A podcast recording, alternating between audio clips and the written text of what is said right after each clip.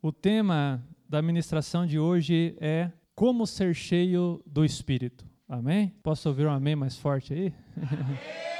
Aleluias. Pelo tema tem que ser uma reunião pentecostal, viu?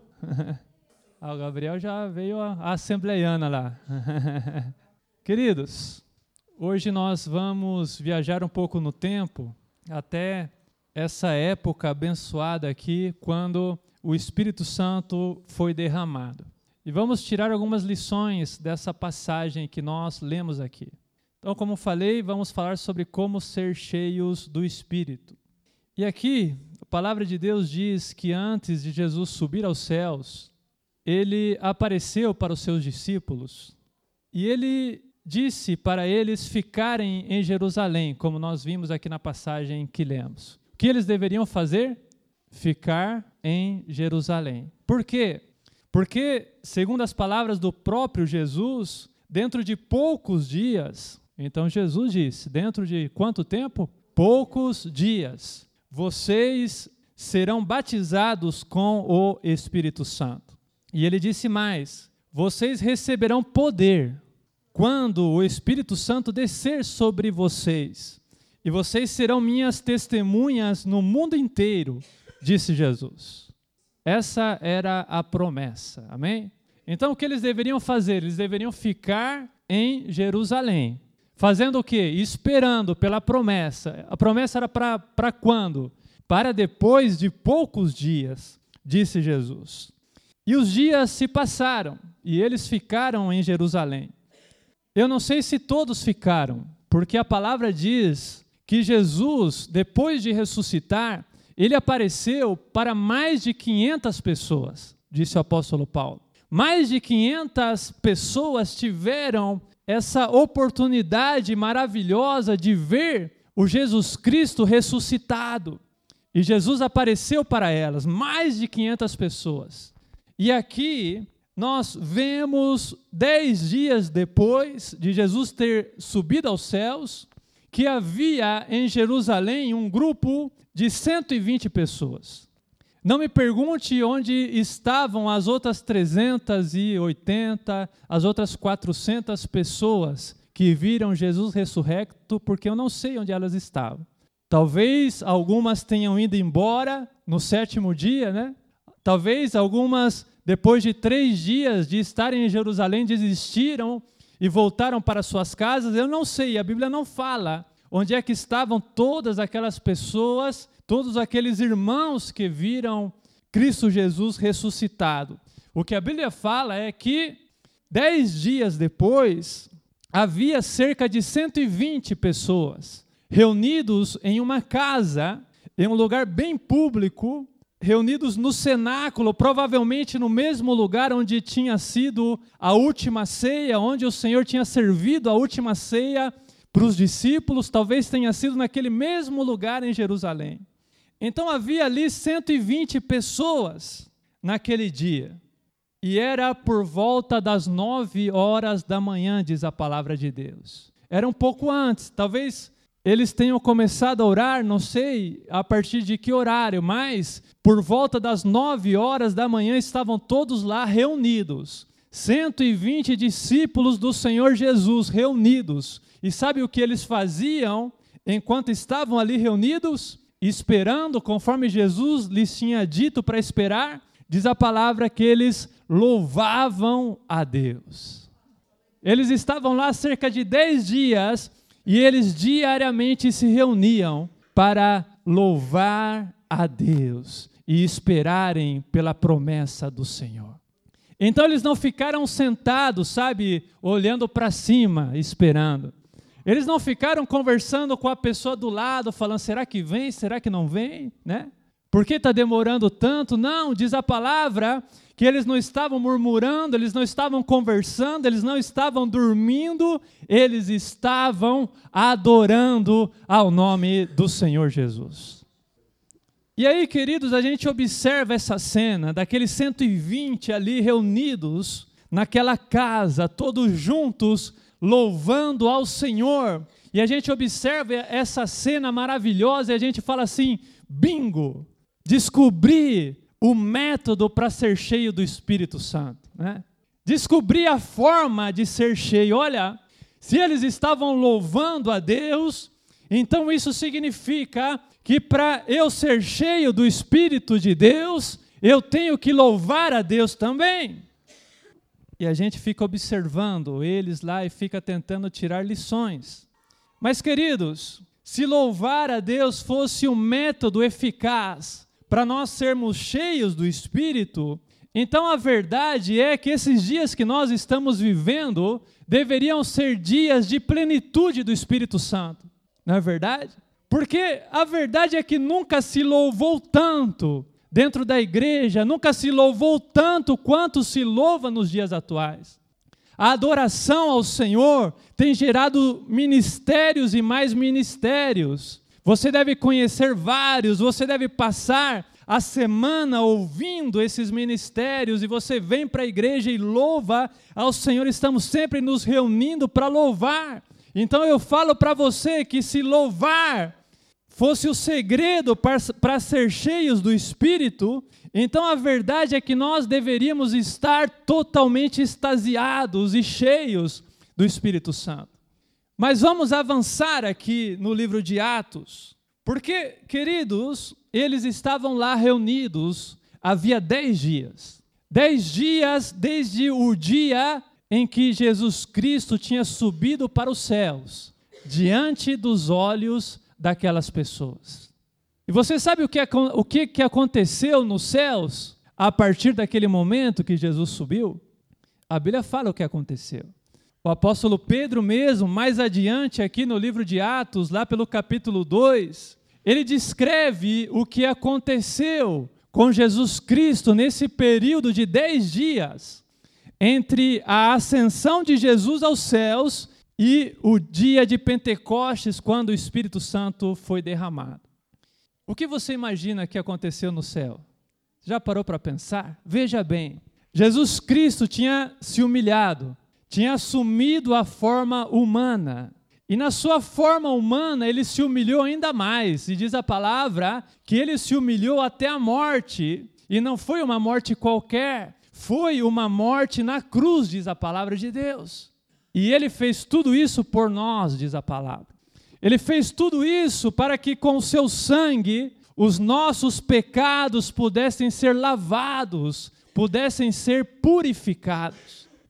Nós passamos o mês passado inteiro aprendendo algumas poucas coisas, porque se nós fôssemos nos aprofundar em tudo quanto Cristo fez por nós, nós passaríamos anos e anos e não seria suficiente para a gente entender como foi maravilhoso esse sacrifício de Cristo Jesus por nós. E foi tremendo, e foi por nós, diz a palavra de Deus. E os anjos no céu estavam observando. O céu inteiro, queridos, todas as autoridades, potestades, estavam observando tudo o que estava acontecendo. Eles viram toda todo o, toda a paixão de Cristo, viram todo o calvário pelo qual Cristo passou. Era o próprio Deus na terra, nas, entregue nas mãos dos homens, para ser açoitado, para ser crucificado, maltratado, até por fim morrer de uma forma cruel. Mas diz a palavra que a morte não pôde segurá-lo e ele ressuscitou, aleluia. Ele foi mais forte que a própria morte. E diz a palavra que nas suas mãos estão agora as chaves do inferno e da morte. E depois dessa conquista tremenda de Cristo Jesus, ele subiu aos céus. Você consegue imaginar como foi que ele foi recebido lá em cima? Você já parou para pensar como ele foi recebido no lugar da sua habitação? Queridos, a Bíblia fala que ele foi soberanamente exaltado. E sabe, queridos, ele se colocou como um sacrifício, e um sacrifício ele tem que ser sacrificado sobre o altar. E está escrito no livro de Hebreus que Jesus, ele não se entregou em um altar de homens, mas diz que, como sumo sacerdote, ele adentrou no tabernáculo celestial para apresentar na presença de Deus o sangue que nos purifica de todo o pecado. E diz a palavra que Deus aceitou o sacrifício do filho e, como recompensa, falou para ele: Filho, assenta-te aqui à minha direita. E eu coloco debaixo da tua autoridade. O teu nome está acima de todo nome. A tua autoridade está acima de toda autoridade. Queridos, foram dez dias de entronização de Cristo Jesus, de festa no céu. E depois de ele ter se assentado, queridos, à direita do Pai, o apóstolo Pedro diz aqui mais adiante que ele recebeu do Pai o Espírito Santo prometido. Aleluia. Foram dez dias, queridos, para isso acontecer. Dez dias, eu imagino, de festa. Dez dias de exaltação. E Jesus recebeu da parte do Pai o Espírito Santo prometido. E ele recebeu o Espírito Santo, e a Bíblia fala que ele recebeu o Espírito Santo como se fosse o seu maior prêmio. Como se ele tivesse morrido para aquilo, sabe? Como se ele tivesse pronto, Pai. Pronto, eu já fiz o sacrifício. Agora me dê aqui o Espírito que eu quero derramar sobre a vida deles. Você entende isso?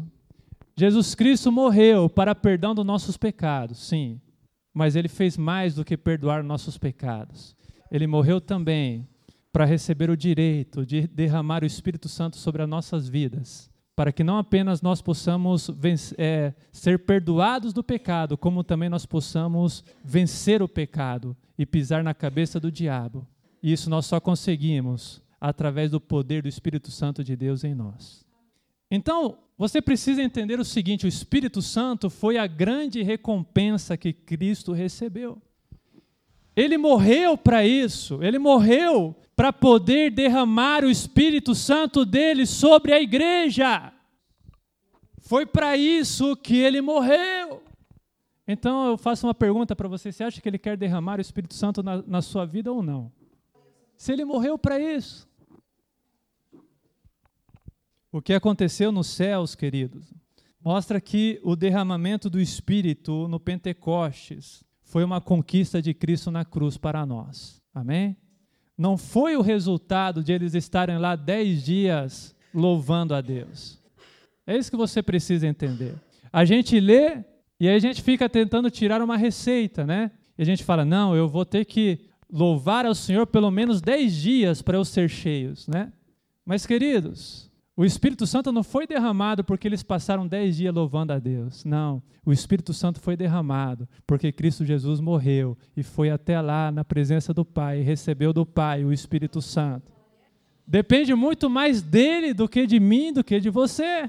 É isso que você precisa entender. Tem pessoas que acham que precisa mover céus e terras para ser cheios, queridos. E eu quero falar para você: você não precisa porque Cristo já moveu céus e terra para que isso fosse possível na sua vida. Depende muito mais de Cristo derramar sobre você do que de você buscar. Pense comigo, antes de subir ao céu, o que que Jesus falou para os discípulos? Ele falou: Olha, eu vou subir aos céus e vocês fiquem aqui, buscando, orando, jejuando, porque enquanto vocês não pagarem o preço, eu não vou derramar o meu espírito sobre vocês. Foi isso que Jesus falou? Não, queridos. Jesus falou simplesmente assim: fiquem em Jerusalém e esperem pela promessa do Pai. Era simples assim, queridos. Eles só tinham que esperar com fé no coração de que eles iam receber. Sabe por que, que eles louvavam? Eles louvavam porque eles criam que o Espírito ia ser derramado. Então eles já louvavam o Senhor naquela expectativa, em adoração. Sabe, eles não estavam pagando o preço de nada. Eles não tinham que fazer absolutamente nada. Eles tinham apenas que olhar para os céus e receber. É simples assim, queridos. Eles deveriam apenas esperar. Sabe qual que é a receita para você ser cheio do Espírito Santo? Vou ler uma passagem aqui que foi o próprio Cristo que falou. Diz a palavra que, enquanto ele ainda estava na terra, no último e mais importante dia da festa, Jesus levantou-se e disse em alta voz: preste atenção. Se alguém tem sede, venha a mim e beba. E ele disse mais: Quem crer em mim, como diz as Escrituras, do seu interior fluirão rios de água viva. E diz a palavra que ele estava se referindo ao Espírito Santo que mais tarde receberiam os que nele crescem. Está ficando claro o método para você ser cheio do Espírito? Ele estava se referindo ao Espírito que mais tarde receberiam os que nele crescem. Não é os que nele pagassem o preço, não é os que nele jejuassem 40 dias e 40 noites, fizessem essas coisas espantosas. Não, querido, isso você faz no Espírito. Foi no Espírito que Cristo foi para o deserto e ficou 40 dias lá sem comer. Se você pegar a passagem, está escrito: no Espírito ele foi para o deserto. Não é isso que está escrito? Então você não tem que fazer loucura para você ser cheio. Você tem que ser cheio para você fazer loucura. Queridos, essa é a receita de Jesus para você ser cheio do Espírito. Primeiro lugar que nós vemos no que Cristo falou, você precisa ter sede. Amém? Não é o que Jesus falou? Se alguém tem sede, primeira coisa que você precisa ter é ter sede do Espírito Santo de Deus na sua vida. Queridos, depende de você ter sede e você recebe de acordo com a sede que você tem. Aquele que tem sede, disse Jesus, se alguém tem sede, porque pode acontecer de ninguém ter sede, né? Mas Jesus falou: se houver entre vós alguém que tenha sede, venha a mim e beba. Primeira coisa, você precisa ter sede. Segunda coisa, você precisa vir a Cristo. E terceira coisa, você precisa beber. É só isso, até uma criança consegue aprender. Você precisa ter sede, você precisa vir à fonte que é Cristo e beber da fonte que é Ele. Amém? Eu não conseguiria nem escrever um livro sobre como ser cheio do Espírito Santo, porque seria um livro bem pequeno, né? Como ser cheio do Espírito, o título. Aí, na primeira folha, você precisa ter sede, você precisa vir a Cristo, você precisa beber. Fim. É tudo o que você precisa saber sobre ser cheio do Espírito Santo de Deus. Então, queridos, Jesus falou: esperem pela promessa. Eles deveriam apenas esperar com a expectativa de receber, e foi o que eles fizeram, eles esperaram. Talvez alguns tenham desistido de esperar, e talvez tem pessoas que não recebem dentro da casa de Deus porque já desistiram também de esperar, falar isso não é para mim, né? Isso não é para mim. E eu quero que você saiba que você não precisa esperar dez dias. Eles esperaram dez dias porque eles tiveram que esperar aquela festa toda no céu de entronização exaltação de Cristo Jesus, né? Vamos dar tempo também para ele festejar, já tinha sofrido demais, vamos dar um descanso para ele. Mas diz a palavra, pela boca do apóstolo Pedro, que, tão, que no momento em que ele recebeu da parte do Pai o Espírito Santo, diz a palavra que ele derramou. Amém? No momento em que ele recebeu o Espírito da parte do Pai, ele derramou aquele Espírito sobre a terra, sobre os seus discípulos que estavam esperando. O que eu quero dizer com isso? Que Jesus, queridos, não esperou nenhum minuto. Ele era o principal interessado, ele tinha morrido por aquilo. E o pai deu para ele e falou: Obrigado, pai. Tchua. Ele não esperou. Tem pessoas que pensam, sabe, que ele esperou. Tem pessoas que pensam que ele pegou assim, me dê aqui, Pai, né? Esse direito de derramar o Espírito Santo. Fica aqui, Espírito do meu lado, eu quero ver agora eles ralar para conseguir. Tem pessoas que acham que foi assim, né? Peraí, peraí, Espírito Santo, eles ainda não procuraram o suficiente. Eles ainda não jejuaram o suficiente. Não, espera mais um pouquinho, Espírito Santo, calma aí, né? Deixa eles buscar mais, estão só 10 dias, vão esperar mais 20. Não, queridos ele estava tão ansioso por derramar. E você precisa entender isso. Você precisa entender que a vontade de Cristo Jesus na sua vida é que você tenha essa experiência da parte de Deus. Sabe por que, que eu estou tentando desmistificar o enchimento do Espírito nessa noite? É porque muitas pessoas têm pregado por aí de forma a impor barreiras entre você e o Espírito Santo de Deus. Tem tentado colocar um monte de obstáculos que você precisa transpor para você poder ser cheios. Obstáculos, queridos, que o próprio Deus não impôs. E assim temos afastado a, as pessoas de receberem algo que deveria ser gratuito, porque elas não se julgam merecedoras, porque elas não se julgam preparadas o suficiente para receber.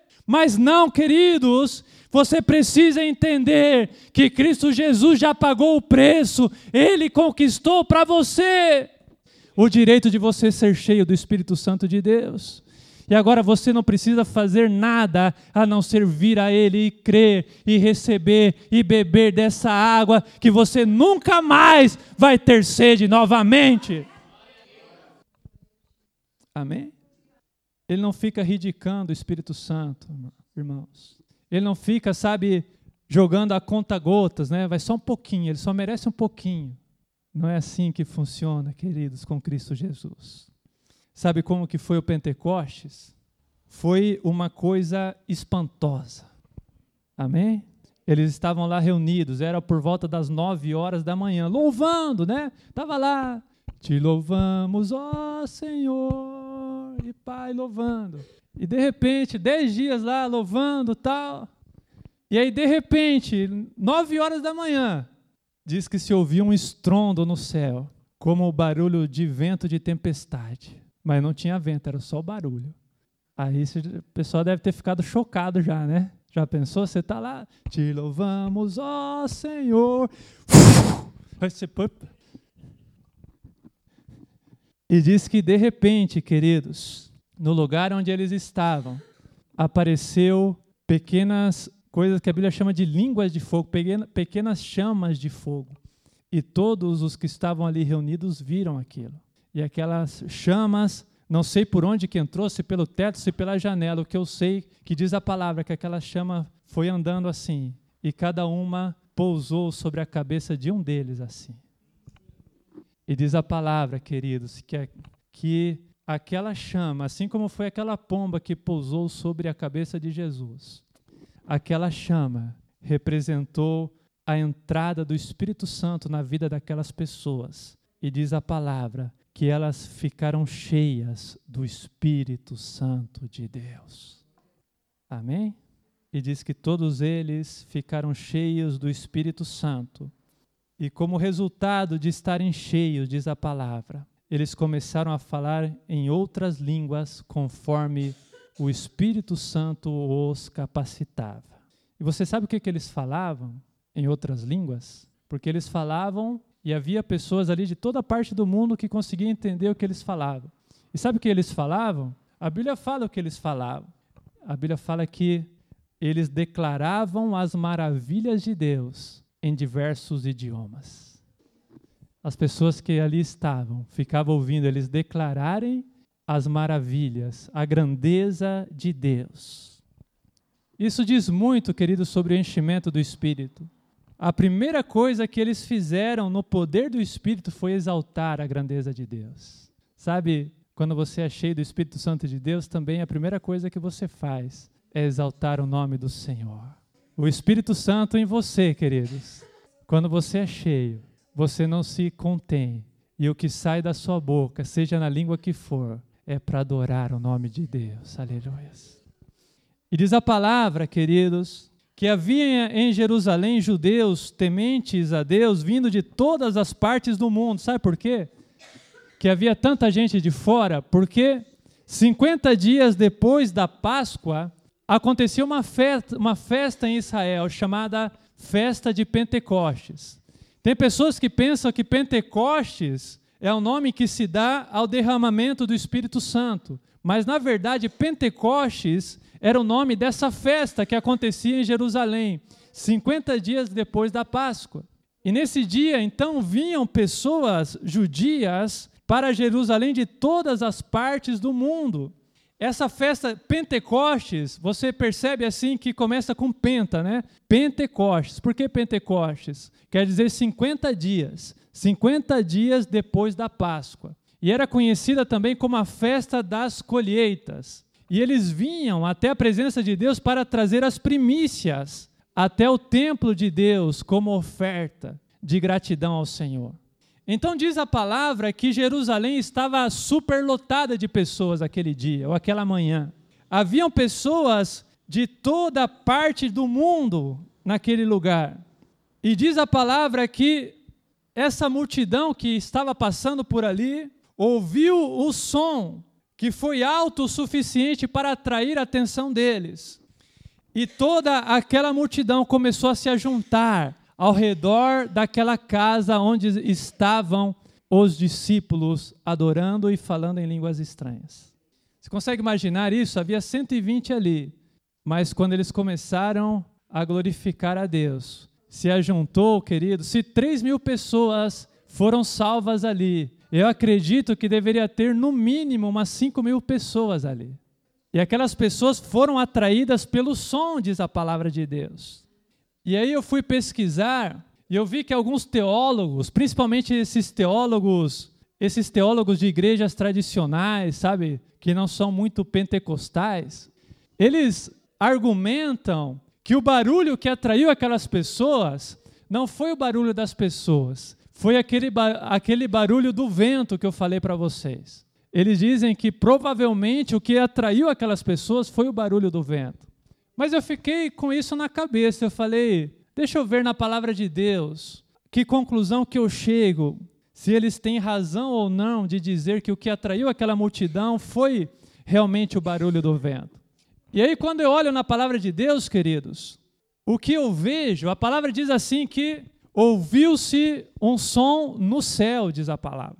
Aquele som foi ouvido no céu, como se fosse o som de um vento de tempestade. Então foi mais ou menos no céu, no meio das nuvens. Sabe quando dá tempestade, você ouve os estrondos e a ventania? Aquilo, aquilo vem de onde? Vem do céu. E a Bíblia fala que esse som veio do céu. Então eu fiquei pensando no seguinte: falei, bom, se o que atraiu aquelas pessoas foi o som do vento, então, por lógica, eles não deveriam ser atraídos para aquela casa onde estavam os discípulos. Por lógica, a atenção deles tinha que se voltar para onde? Para o céu, não é verdade?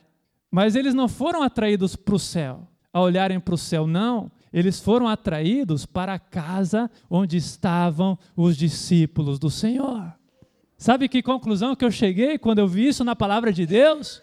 Foi que, na verdade, o som que atraiu aquela multidão não foi o som do vento, não, queridos foi o som daquelas 120 pessoas tomadas pelo Espírito Santo de Deus.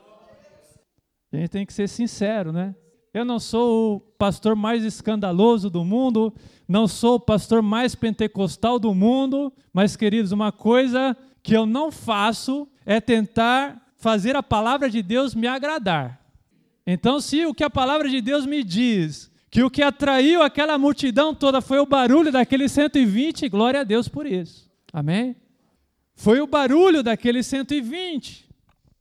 Os cristãos não pentecostais, sabe, os cristãos mais calminhos, eles hesitam em reconhecer esse fato, mas a verdade é essa: que o som que atraiu aquela multidão foi o daqueles discípulos cheios do Espírito Santo de Deus. Foi o som deles falando em outras línguas, queridas. Foi o barulho que eles fizeram quando ficaram cheios da presença de Deus. Sabe o que, que eu acho engraçado? Eu acho engraçado que eles estavam lá há dez dias louvando ao Senhor, né? Dez dias na presença de Deus e não atraíram ninguém. Mas bastou eles serem cheios, queridos, para eles fazerem um escândalo tão grande que conseguiram atrair a atenção de pelo menos umas quatro, cinco mil pessoas com o barulho que eles fizeram no poder de Deus, aleluia. Então convenhamos nessa noite, sejamos sinceros com a palavra de Deus. Deve ter sido uma cena barulhenta, deve ter sido uma cena escandalosa Deve ter sido uma cena tremenda, queridos, para atrair uma multidão daquela. E foi uma cena tão, tão assim, diferente, queridos. A bagunça que aqueles 120 fizeram, que muita daquelas multidão, daquela multidão olhava para eles e achavam que eles estavam bêbados. Ficavam espantados e alguns falaram: Olha, eles beberam demais. E aí, isso também me chamou a atenção, sabe? O fato deles acharem que estavam todos bêbados. Sabe por que, que me chamou a atenção? Porque o que para Jesus era a maior conquista dele, o Espírito Santo derramado. O que para os discípulos era a maior experiência da vida deles. Para as pessoas que observavam, era apenas um motivo de chacota. Como é possível isso, né? Jesus tinha morrido por aquilo, os, os, os discípulos estavam passando por uma experiência maravilhosa. E para as pessoas que estavam olhando, era apenas motivo de tirar sarro. E sabe por que, que eles tiravam sarro? Porque não era com eles. Porque não era eles que estavam experimentando aquele poder. E o que eu percebo também a respeito do enchimento do Espírito é que muitas vezes é algo magnífico de você experimentar, mas muitas vezes não é atraente ao olhar. Amém? E essa questão do atraente ao olhar é uma coisa que tem sido muitas vezes um impeditivo para nós sermos cheios do Espírito Santo. Nos dias de hoje, muitas pessoas hesitam em buscar o enchimento com o Espírito Santo. Sabe por quê? que tem muitas pessoas que não buscam porque acham estranho uma pessoa cheia do Espírito Santo. Tem pessoas que não buscam ser cheias porque acha feio quando vê uma pessoa cheia.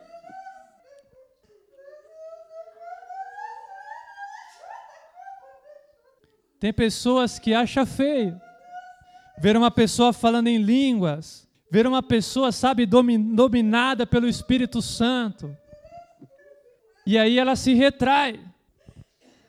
E a pessoa fica retraída, fala: Eu não quero passar por essa cena. Não quero passar essa vergonha que essa pessoa está passando. E sabe o que, que eu acho mais?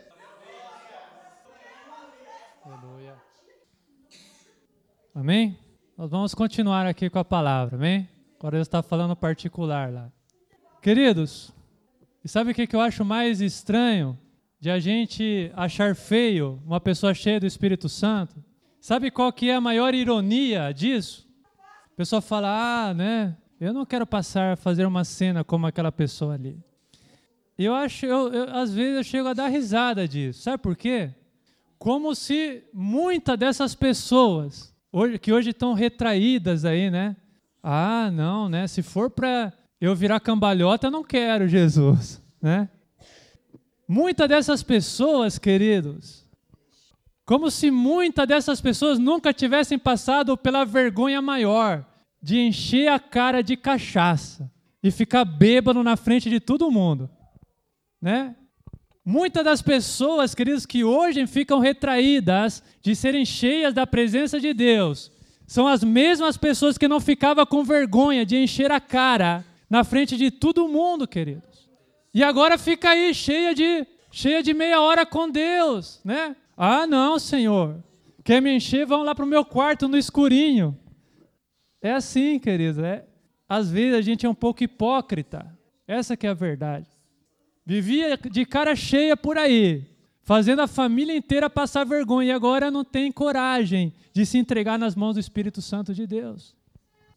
Sabe? A gente quer escolher a forma como nós vamos ser cheios hoje em dia. Tá assim, né? O Senhor vai me encher, então o Senhor tem que me encher do meu jeito. A gente, principalmente os jovens, a juventude de hoje é uma coisa, irmãos. Nós queremos ser cheios do Espírito Santo, sim, mas queremos ser cheios do Espírito de uma forma moderna, de uma forma cool, legal. Sabe, a forma como as pessoas querem ser cheias do Espírito Santo de Deus hoje é mais ou menos assim é ao som de uma banda, de preferência numa igreja bem grande, cheia de gente, cheia daquelas luzes piscando, com a luz bem baixa, se não apagada, porque aí a hora que você achei ninguém vê, né? Com uma banda tocando, uma música, aquela música de adoração que está na moda hoje, com aqueles instrumentos bem pesados, batendo bastante lá, né? E você fica lá delirando, e você, Senhor, é assim que eu quero ser cheio da tua glória, né? É neste lugar. Não é assim que a gente, que é os jovens de hoje? É assim ou não é assim, Gabriel? Mas é o que a gente vê por aí. Nós queremos ser cheios do Espírito do Senhor enquanto a banda toca, enquanto a bateria chacoalha e bate alto. E a gente quer ser cheio da presença de Deus com as luzes da igreja apagadas. Sabe por quê? Porque a gente tem vergonha de ser vistos, por isso que a gente quer a luz apagada. E a gente tem, tem vergonha de ser ouvidos, por isso que a gente quer o som alto. Não é assim? Vamos ser sinceros. É assim. Como se a gente tivesse vergonha da nossa condição ao sermos cheios do Espírito. Fala assim: o que, que as pessoas vão falar de mim, né? Eu que sempre tirava sarro da irmãzinha lá que ficava no poder. O que, que as pessoas vão ver a hora que me via aí pulando, virando cambalhota, chacoalhando? O que, que meus amigos vão pensar? Não, Deus me leva para outra igreja, o dia que eu estiver visitando, né? Assembleia de Deus. Não, o dia que eu for na Assembleia de Deus, lá todo mundo é assim, então, então beleza, lá o Senhor pode me encher. Queridos, nós estamos preocupados demais com a aparência. E essa nossa preocupação com a aparência tem sido a nossa pedra de tropeço.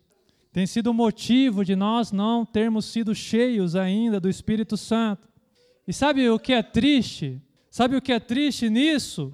é que nós temos aberto mão de uma experiência sobrenatural tremenda, por conta do que os outros vão pensar. Queridos, eu quero falar uma coisa para você da parte de Deus dessa noite. Deixe-se encher pelo Espírito Santo de Deus. Entregue-se a Ele sem reservas. E eu quero falar uma coisa para você. A última coisa que você vai pensar na hora é na opinião dos outros. A última coisa que você vai lembrar na hora que você for cheio vai ser se tem alguém olhando para você ou não, queridos.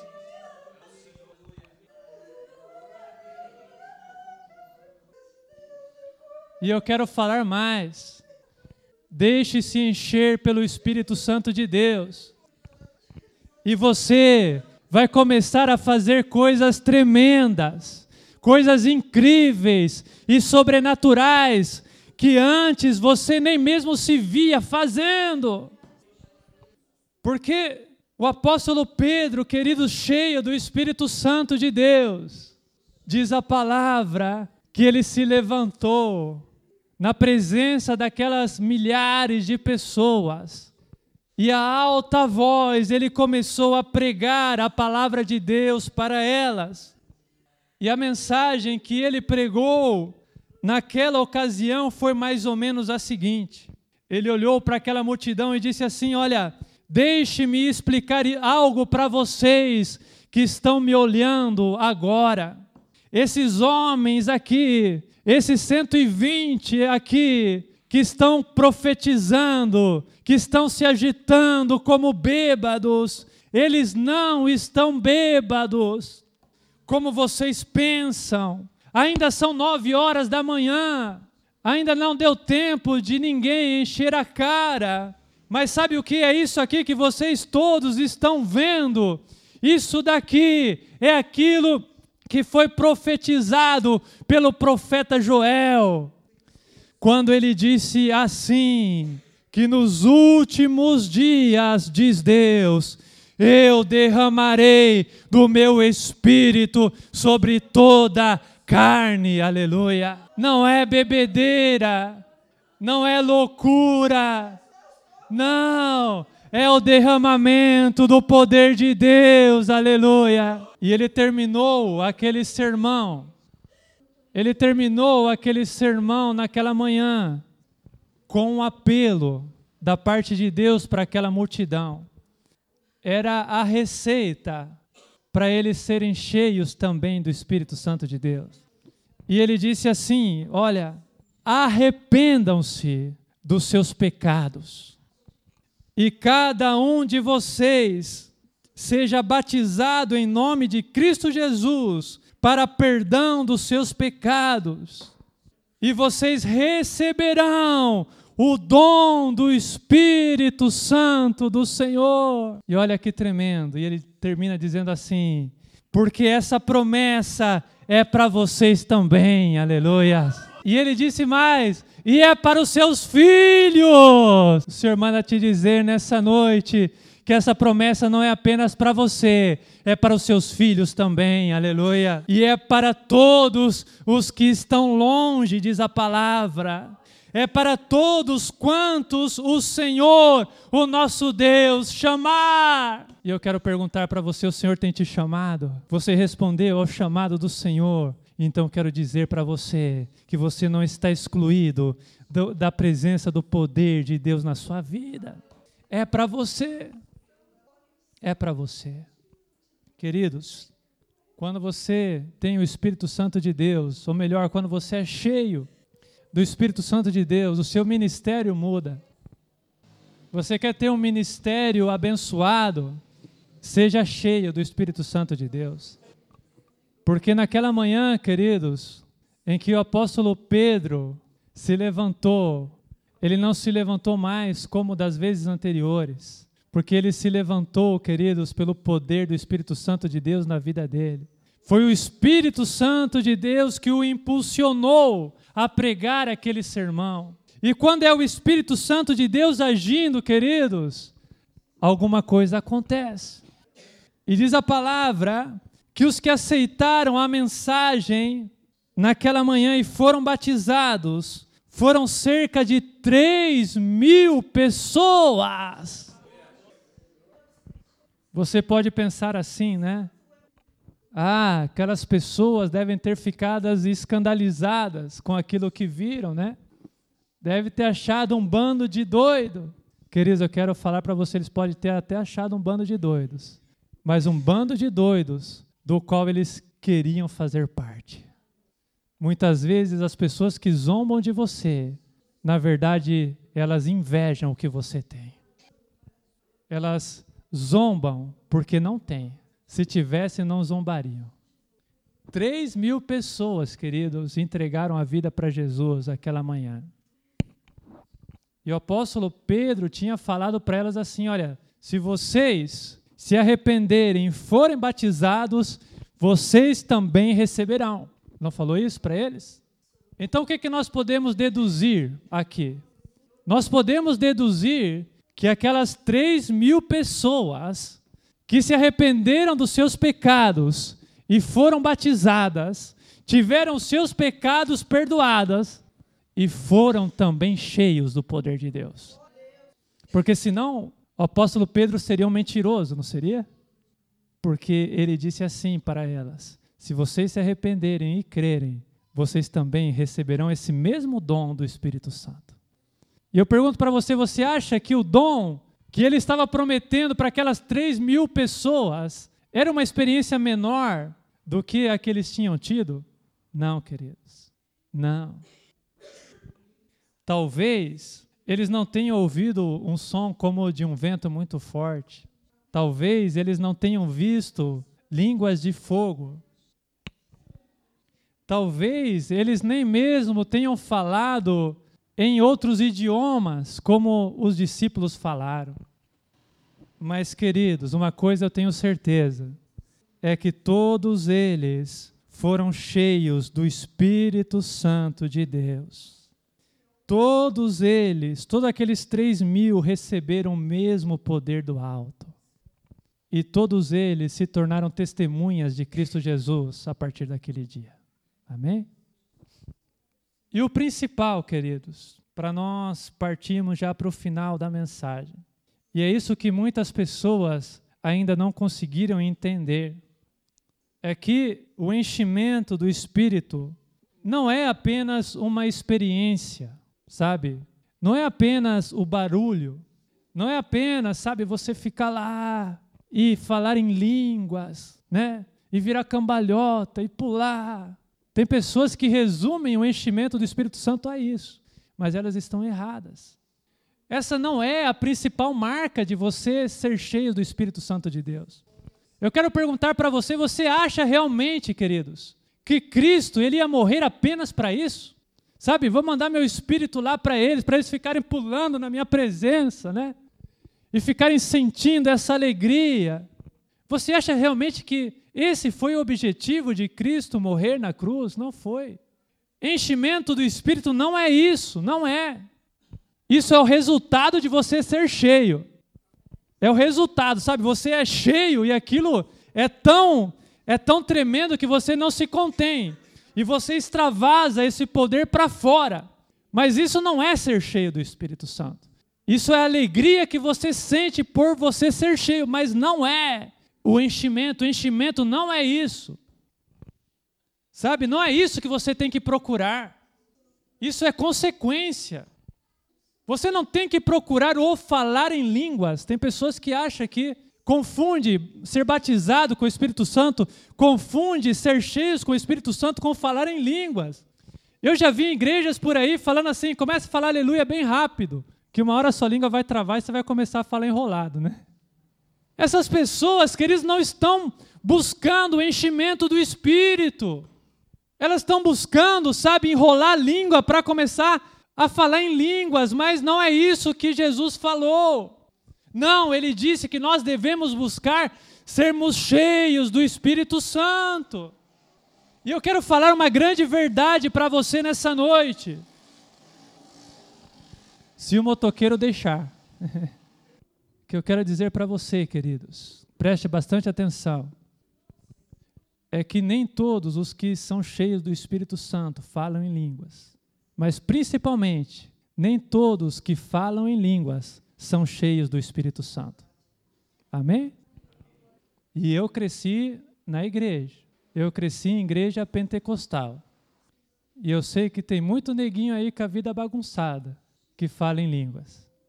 Então, falar em línguas não é uma prova de que a pessoa está cheia, queridos. Sabe o que, é uma pessoa cheia do Espírito? Uma pessoa cheia do Espírito é uma pessoa governada pelo Espírito é uma pessoa dirigida pelo Espírito. É uma pessoa controlada pelo Espírito. Amém? Sabe o que aconteceu com aqueles 120, com aqueles 3 mil, quando eles foram cheios? Mais do que pularem, sabe? Mais do que aquele êxtase momentâneo. O que aconteceu foi que o Espírito Santo invadiu cada parte do ser deles. E a partir daquele momento, eles começaram a agir, a viver, a respirar pelo poder do Espírito Santo de Deus. Enchimento é isso, queridos. Você quer ver onde está o resultado do enchimento, a, a evidência do enchimento? No livro de Atos, as pessoas acham, né, que a maior evidência do Espírito Santo no livro de Atos está lá no cenáculo, todo mundo falando em línguas. Mas não, queridos a evidência do enchimento do Espírito Santo está lá no capítulo 2, no versículo 42. Porque sabe o que, que o Espírito Santo faz quando ele enche a sua vida? Ele veio para exercer controle sobre nós e para nos capacitar a viver a vida que Deus quer que nós vivamos. Sabe qual que é a grande evidência do, do enchimento do Espírito Santo na igreja? Não é o barulho na igreja, queridos. Não é, não é. Tem muita igreja por aí barulhenta só só na aparência. Mas vai ver a vida que eles levam lá. Aquilo não é o Espírito Santo, queridos. Aquilo não é de Deus. O que é de Deus dá frutos de Deus. E o verdadeiro fruto é o que nós vemos aqui, ó. O verdadeiro resultado do enchimento do Espírito é o que se viu depois do Pentecoste. Depois que a euforia passou, é que se viu os frutos do enchimento. Porque somente os que são controlados pelo Espírito Santo de Deus podem viver da forma como aqueles primeiros cristãos viviam. E a Bíblia diz como é que eles viviam. Eles se dedicavam ao ensino dos apóstolos e à comunhão. Enchimento do Espírito, querido, tem comunhão no meio da igreja. Enchimento do Espírito tem busca pela palavra de Deus. E se dedicavam ao partir do pão e às orações. Enchimento do Espírito tem vida no altar. Enchimento do Espírito te aproxima mais de Deus. Todos estavam cheios de temor. Por quê? Porque estavam cheios do Espírito. Enchimento do Espírito traz tremor, temor sobre a sua vida, traz reverência a você diante da presença do Pai. É isso que é ser cheio. Esse é o verdadeiro enchimento. E muitas maravilhas era feita no meio deles pelos apóstolos. Onde tem enchimento de Deus, tem maravilhas, tem milagres, tem transformação, queridos. E os que criam se mantinham unidos e tinham tudo em comum, vendendo as suas propriedades e bens, distribuíam a cada um conforme a sua necessidade. Você acha que qualquer pessoa consegue fazer isso? Vender os seus bens, distribuir para os necessitados? Isso é impossível, queridos. Isso é impossível. Isso só é possível quando a pessoa é dominada pelo Espírito Santo de Deus. Você podia ser uma pessoa avarenta, mas o Espírito Santo entrou na sua vida, te encheu. Você é capaz de tirar a roupa do corpo para dar para alguém que precisa, porque não é mais você, é Deus agindo através da sua vida. E todos os dias continuavam a reunir-se no pátio do templo, partiam o pão em suas casas e juntos participavam das refeições, com alegria e sinceridade no coração, louvando a Deus e tendo a simpatia de todo o povo e o Senhor lhes acrescentava diariamente, diariamente, o Senhor lhes acrescentava os que iam sendo salvos. Amém? Sabe, a gente tem se preocupado demais com cumprir os mandamentos de Deus. A gente tem se preocupado demais, sabe, com a nossa dificuldade de orar com a nossa dificuldade de vir para a igreja, né? A gente fica preocupado com essas coisas, em como, né, ser mais generoso, como viver o amor de Deus, ou em como encher essa igreja aqui, né, de pessoas, quando na verdade essa não deveria ser a nossa preocupação. A nossa preocupação deveria ser aquilo que Jesus falou. Ele disse assim: Olha, vocês serão minha testemunha no mundo inteiro, mas antes fiquem em Jerusalém até vocês serem cheios do poder de Deus. Está preocupado demais olhando para fora, quando a sua única preocupação deveria ser a preocupação de Maria, estar aos pés de Cristo Jesus, falando: Jesus, eu tenho sede, me dá da tua água para beber. E o resto é consequência, queridos, o resto é consequência. Quando o Espírito Santo encher a sua vida, o seu ministério vai mudar, a sua vida vai mudar, nós não temos capacidade de viver a vida que Deus, Deus quer que nós vivamos. Nós precisamos de uma nova natureza. Nós precisamos ser transformados. E somente o Espírito de Deus pode fazer isso. Nós precisamos ser cheios do Espírito Santo. E só então nós seremos capazes de fazer essas coisas. Vamos ficar em pé? Sabe qual que é a diferença entre um cristão carnal e um cristão espiritual. Um cristão carnal é aquele que ainda é dominado pela carne, que ainda procura agradar a sua carne, fazer as coisas que agradam a carne. E um cristão espiritual é aquele, querido, que não é mais controlado pela carne, que é controlado pelo Espírito Santo de Deus. Talvez você seja um cristão, mas talvez você ainda esteja agindo pela carne e pela carne, queridos, você nunca vai conseguir agradar a Deus. Porque a inclinação, porque a Bíblia fala que, que a carne milita contra o Espírito e o Espírito Santo contra a carne. Mas nós precisamos sermos cheios é do Espírito Santo de Deus. Amém? Então eu quero falar para você o método novamente. Não sei o que que você ouviu por aí, mas o que a palavra de Deus diz. Se você não é um cristão ainda, a Bíblia fala assim: que você precisa se arrepender e crer para você ser cheio. Agora, se você é um cristão, você já venceu a fase do arrependimento e da fé. E o que eu preciso fazer agora, pastor? Agora você precisa pedir. Amém? Lembre-se do que Jesus falou: aquele que tem sede, Aquele que tem sede busca. Como o servo brama pelas correntes das águas, assim clama por ti, ó Deus, minha alma. Está entendendo o que é sede? É isso. Isso é sede, queridos. Você tem sede de Deus? Então é só você beber. Amém? Quero falar uma coisa para você nessa noite. Você acha que tem alguma coisa que te impeça de você ser cheio de Deus hoje? Você acha que você tem que, ah, pastor, eu não estou preparado ainda, eu tenho que passar 10 dias jejuando, tenho que passar 40 dias orando, tenho que ir para o monte, tenho que fazer isso, tenho que fazer aquilo. O que, que você acha? Quero falar para você nessa noite, queridos, que assim como Jesus estava ansioso por derramar do seu espírito sobre a vida daqueles 20, 120 que estavam lá, da mesma forma, ele deseja, queridos, encher a sua vida nessa noite